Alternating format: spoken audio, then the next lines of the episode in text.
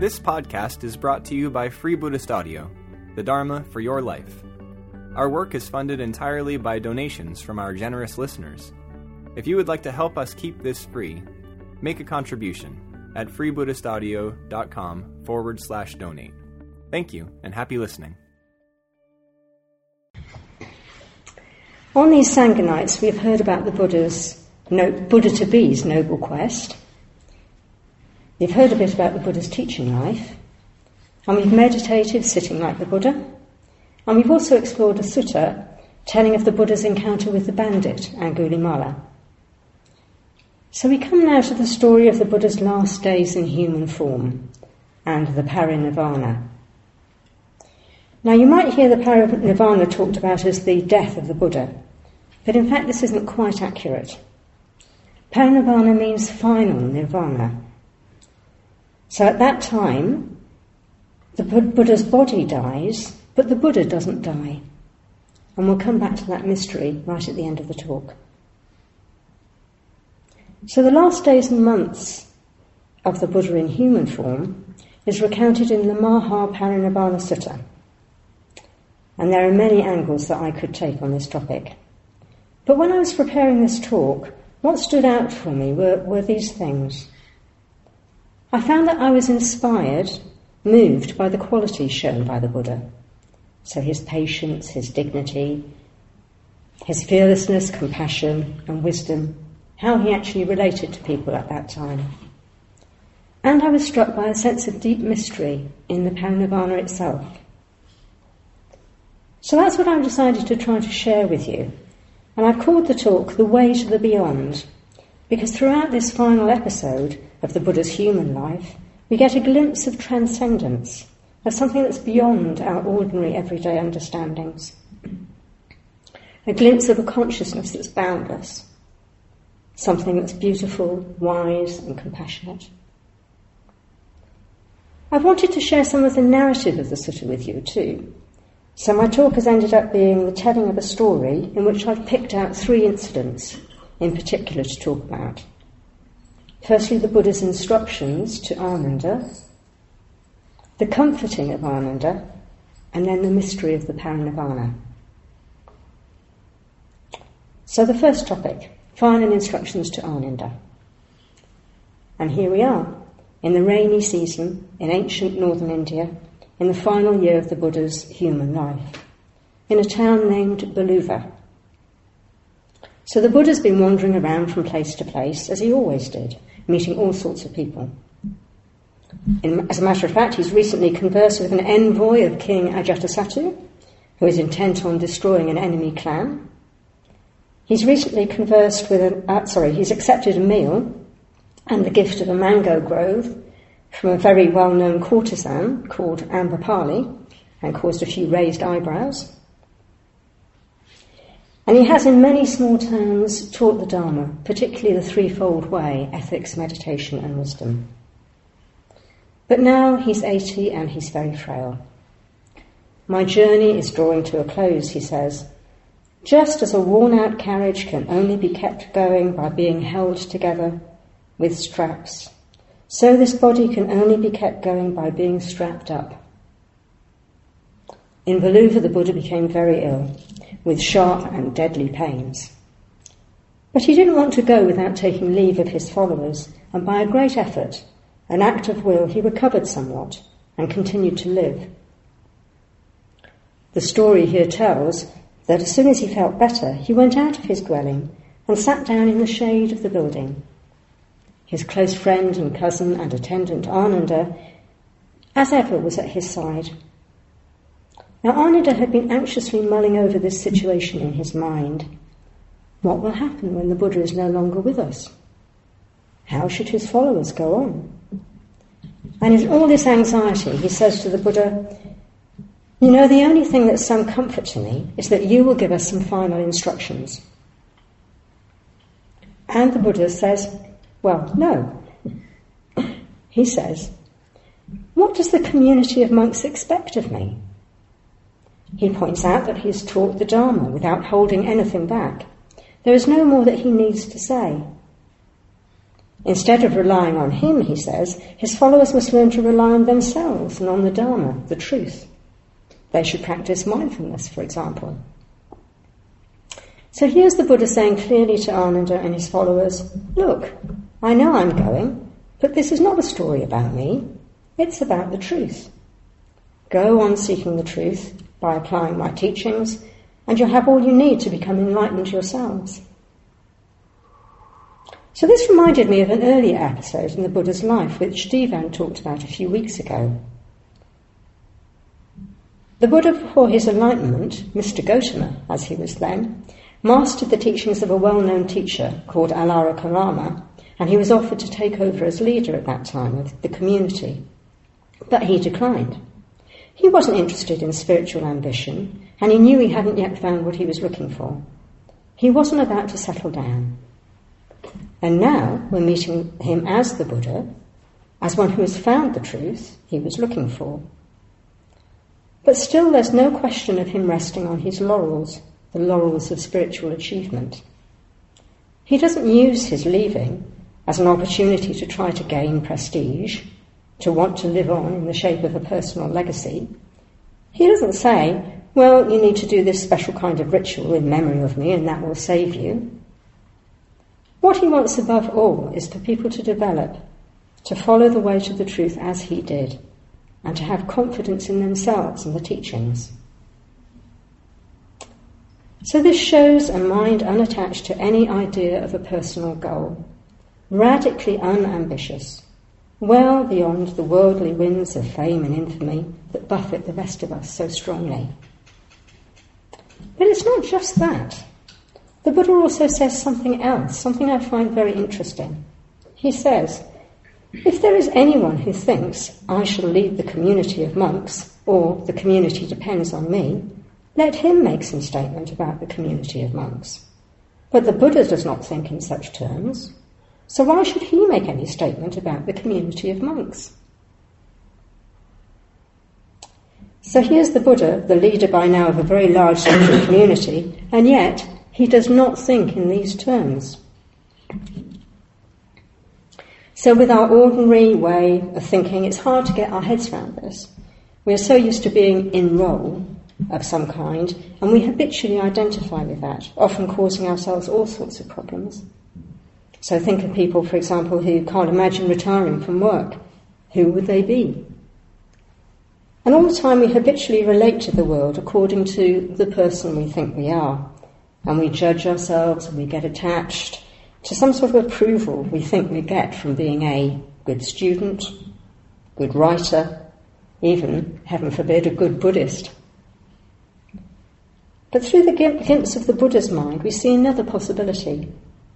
This mind has gone beyond categories of person entirely. And in fact, he's seen through all the ways we habitually try to divide up the world so as to fix things. The Buddha acts, does things in the world, but without a concept of himself as doer of the deed. What would that like be that? What would that be like for us? How freeing would that be? Could we play the guitar without needing to be a musician? Learn without falling into the role of a student? Can I deliver this talk without trying to be a Dharma teacher? Answer, I'm working on it.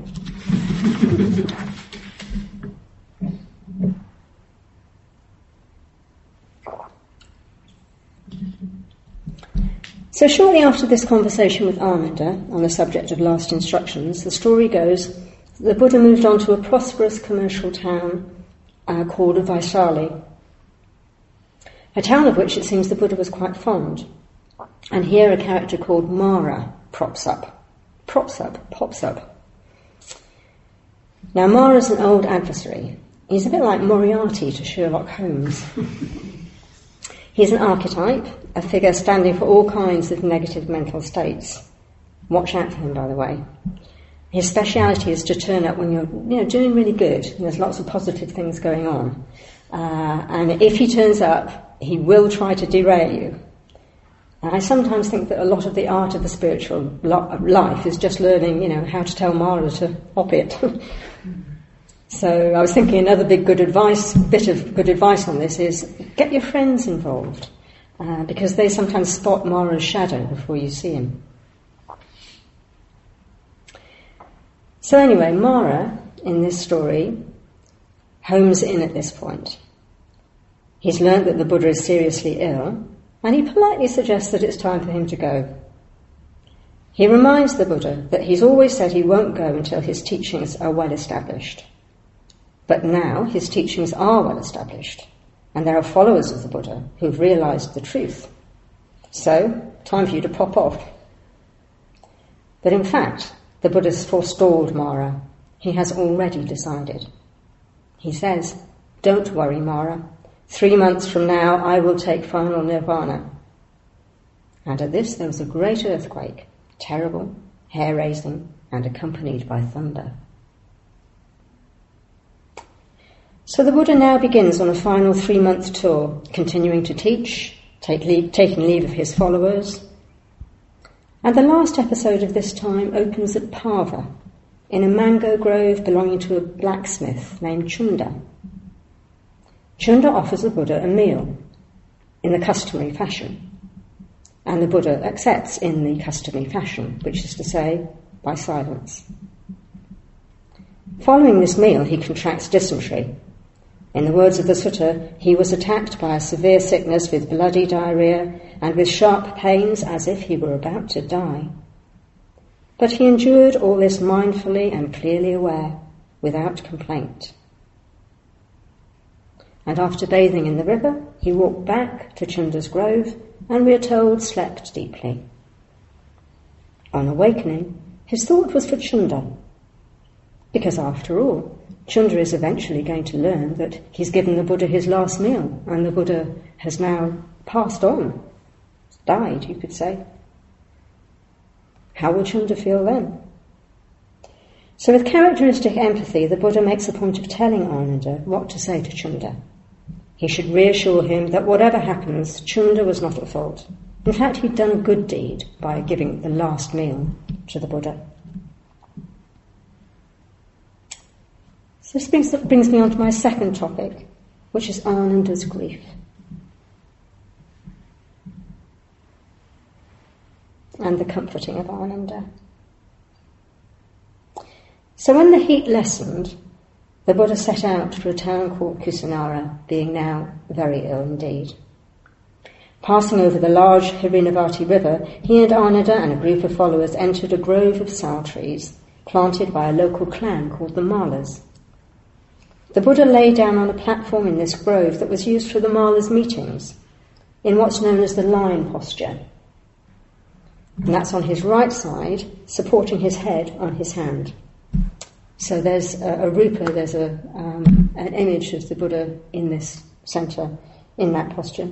Um, probably out on the left. Top of the bookshelves. Top of the bookshelf, so you can see when you go out to tea. And apparently that was the Buddha's usual way of sleeping. And you'll find that depictions of the Buddha's parinirvana will always have him in that pose. Now, apparently, sal trees are very beautiful. They have long, straight trunks, very large, bright green leaves, and large white flowers. And as the story goes, on the Buddha lying down, these sal trees burst into an abundance of untimely white blossoms, and divine music and song burst from the heavens. The universe's, you could say, spontaneous response to a forthcoming event of cosmic importance.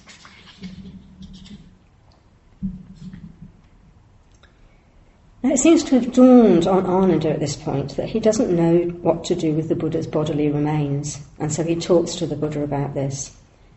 And straight after this conversation, the impending loss really starts to come home to him. The sutta says, And the Venerable Ananda went into his lodging and stood lamenting, leaning on the doorpost. Alas, I am still a learner with so much to do and the teacher is passing away, he who was so kind to me.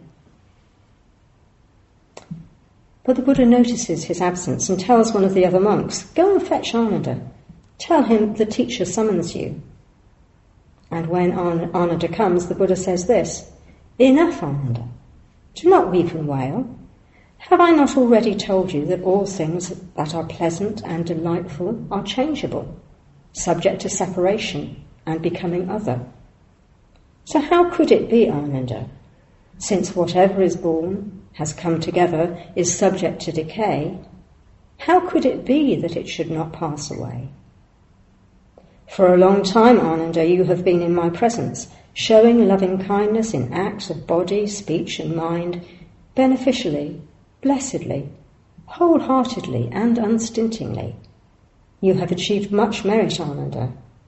Make the effort, and in a short time you will be free. Then the Buddha heaps praise on Ananda in front of all the assembled monks. He says, Ananda is wise, Everybody likes Ananda. People are pleased to see him. They like to hear him teach the Dharma.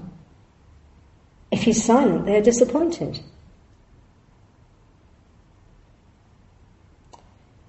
So Ananda's outpouring of grief is very revealing. He's been with the Buddha practically all his life, has seen many facets of the Buddha. He could have lamented, He who was so wise, He who was so fearless. But at the end of the day, the Buddha's kindness stood above everything. It was kindness that stood out. And the Buddha's response is also telling. He doesn't try to soften the blow of his departure.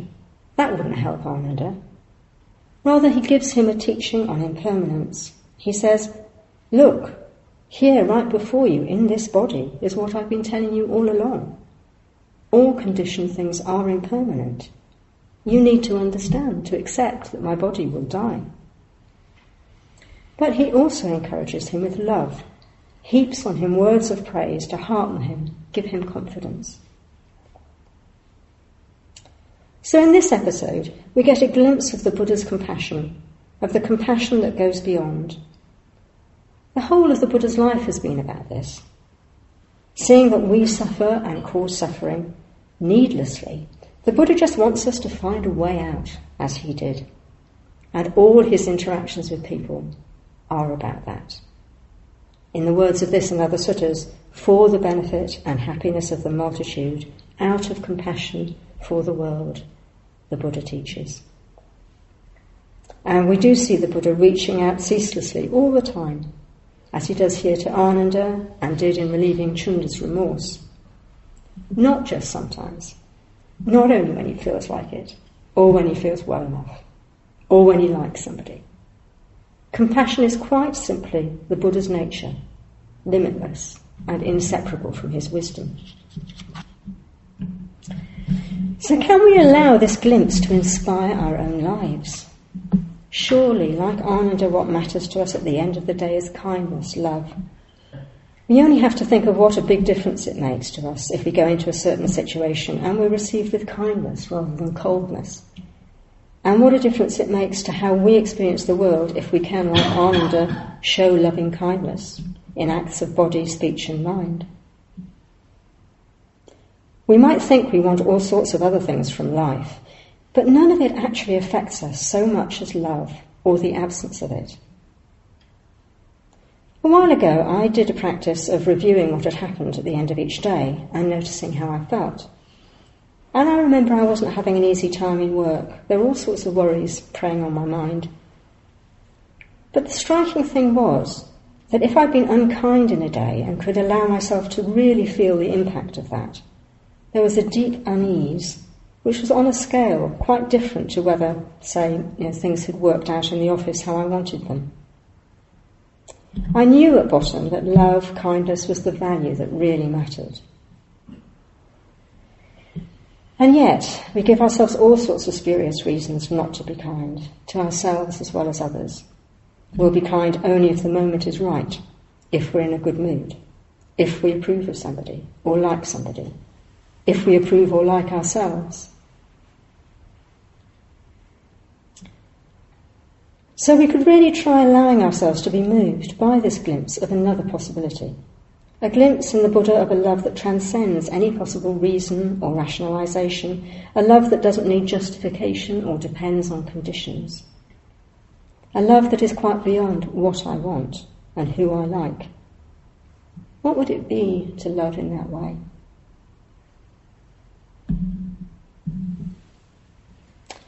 So, my third and last topic the mystery of death and the parinirvana. News had been spreading of the Buddha's imminent parinirvana, and a large crowd had gathered. The Mallas of Kusinara came to pay their respects. Ananda, ever practical, had them visit in batches. And many of the Buddha's followers joined the throng. And finally, the Buddha turned to the monks gathered round him and said, It might be that somebody has a doubt or a question to ask. If so, please ask. Don't regret it later, thinking, I was in front of the teacher and I didn't ask my question. All the monks kept silent. But not to leave it there, the Buddha said, Well, maybe you don't want to ask yourselves, but you could let a friend put the question for you.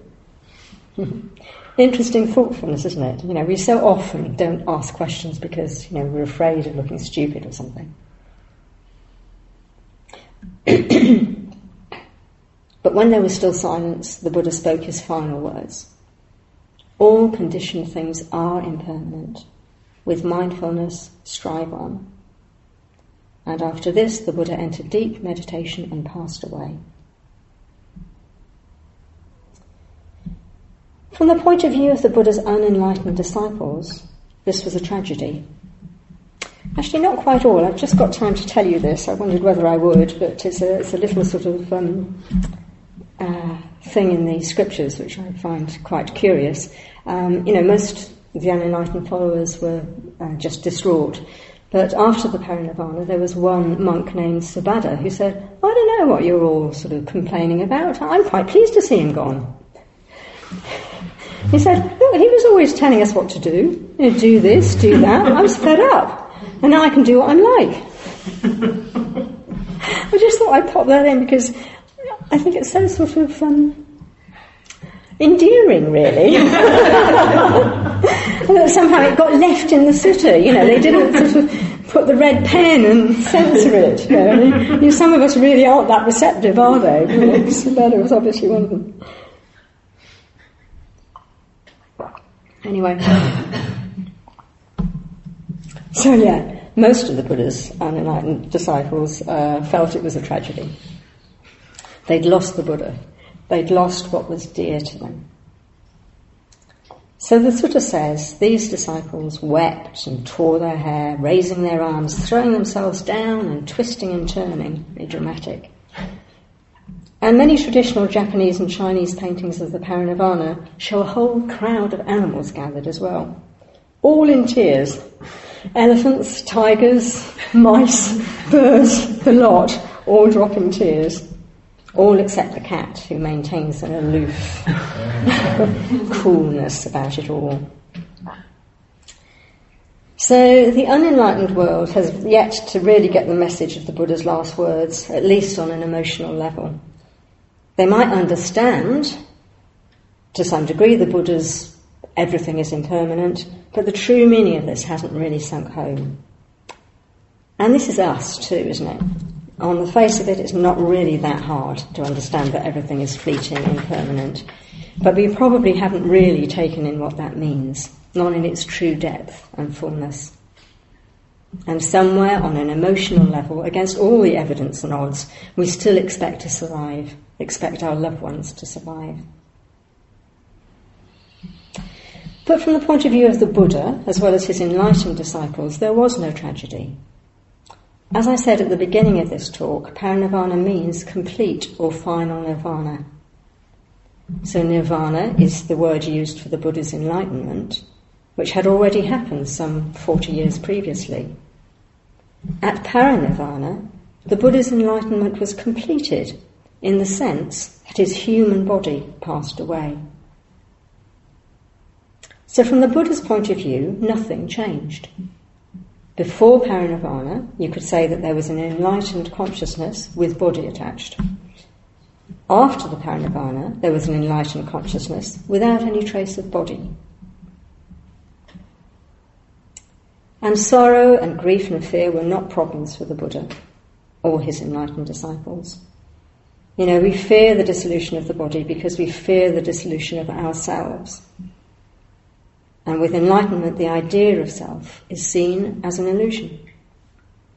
So instead of fear and sorrow at the parinirvana, there is for the enlightened mind only celebration, an experience of free flow, flowing interconnectedness and love. So all this is quite a mystery. In fact, even some of the Buddha's closest disciples were mystified as to the kind of being the Buddha really was.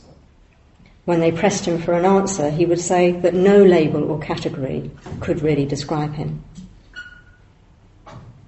There are many things one could say about all this, but I just want to pull out one strand, which is mystery itself and the value of meeting it. So, a bit of an interlude here for a personal story on this. When I was a student in Exeter, I became good friends with an old lady who lived next door. She had many qualities and peculiarities, as we all do. My most vivid memories are of her enormous welcoming smile and an even more enormous hug, which she just bestowed on everybody very freely. Around 15 years ago, old age caught up with her, and eventually she was taken into hospital. And when I went to visit her one day, I could see it looked like she didn't have long to live.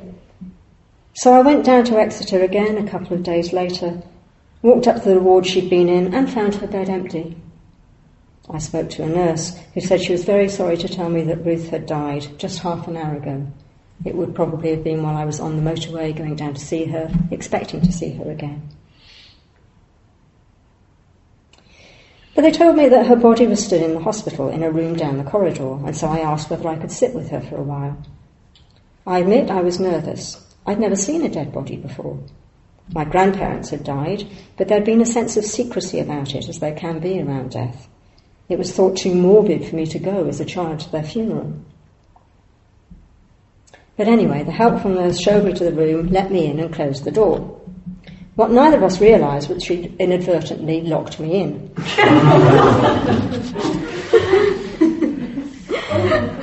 I spent a little time sitting by Ruth's body, took my leave, went to open the door, and found I couldn't get out. and it was very quiet out there. Nobody heard me knocking at the door.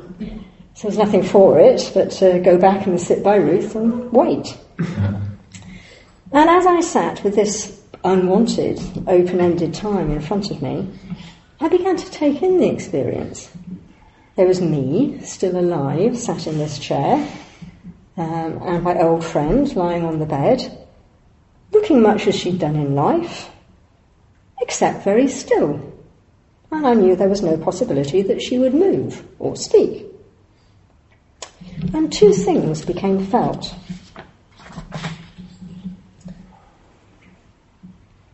One was the ordinariness of being with her. Nothing weird or supernatural had happened. She'd simply died. There was something profoundly natural about the event, profoundly straightforward. And yet, alongside that ordinariness, there was the sense of a mystery so definite it was like a presence in the room. It was palpable, and I remember clearly thinking that it was like just a big question mark hanging in the air, hanging in the room. Where had she gone? What had actually happened? Who or what was she when she was alive? The sense of mystery just hung. I simply didn't know, and that not knowing was something deep. But with that, there was an aliveness too, a wonder, a freshness that seemed to energize the room. My friend had died, but something, some level of experience, was very alive. So death in itself is a mystery. As somebody whose name I forget famously commented, death is not an event in life. We experience dying in this life, but we don't experience death itself. It's the ultimate unknown. We can and do have all kinds of ideas and stories about it, but these are woven, as it were, from this side of the divide, We just don't know. And not knowing is probably just about the most uncomfortable place for us to be, ordinarily. But it's also a supremely valuable place because so much of the time we think that we know about life, and this gets in our way from the spiritual point of view.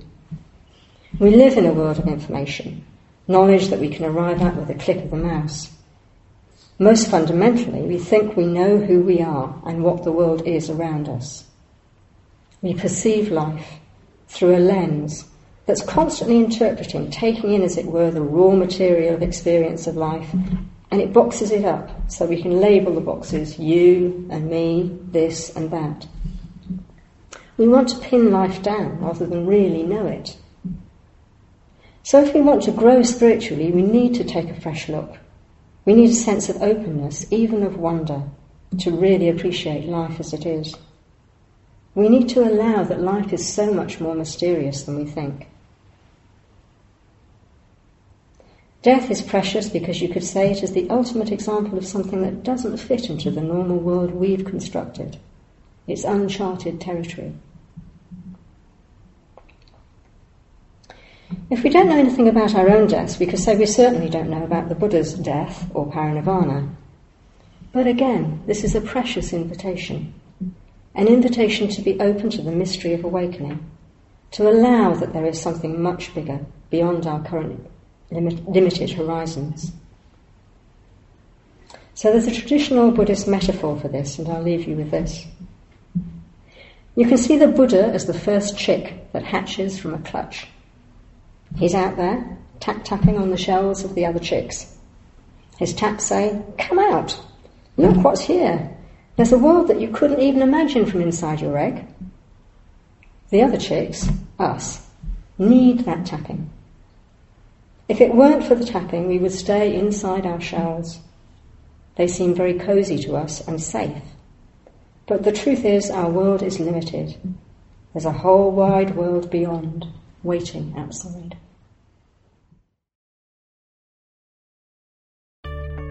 We hope you enjoyed this week's podcast. Please help us keep this free. Make a contribution at freebuddhistaudio.com forward slash donate. And thank you.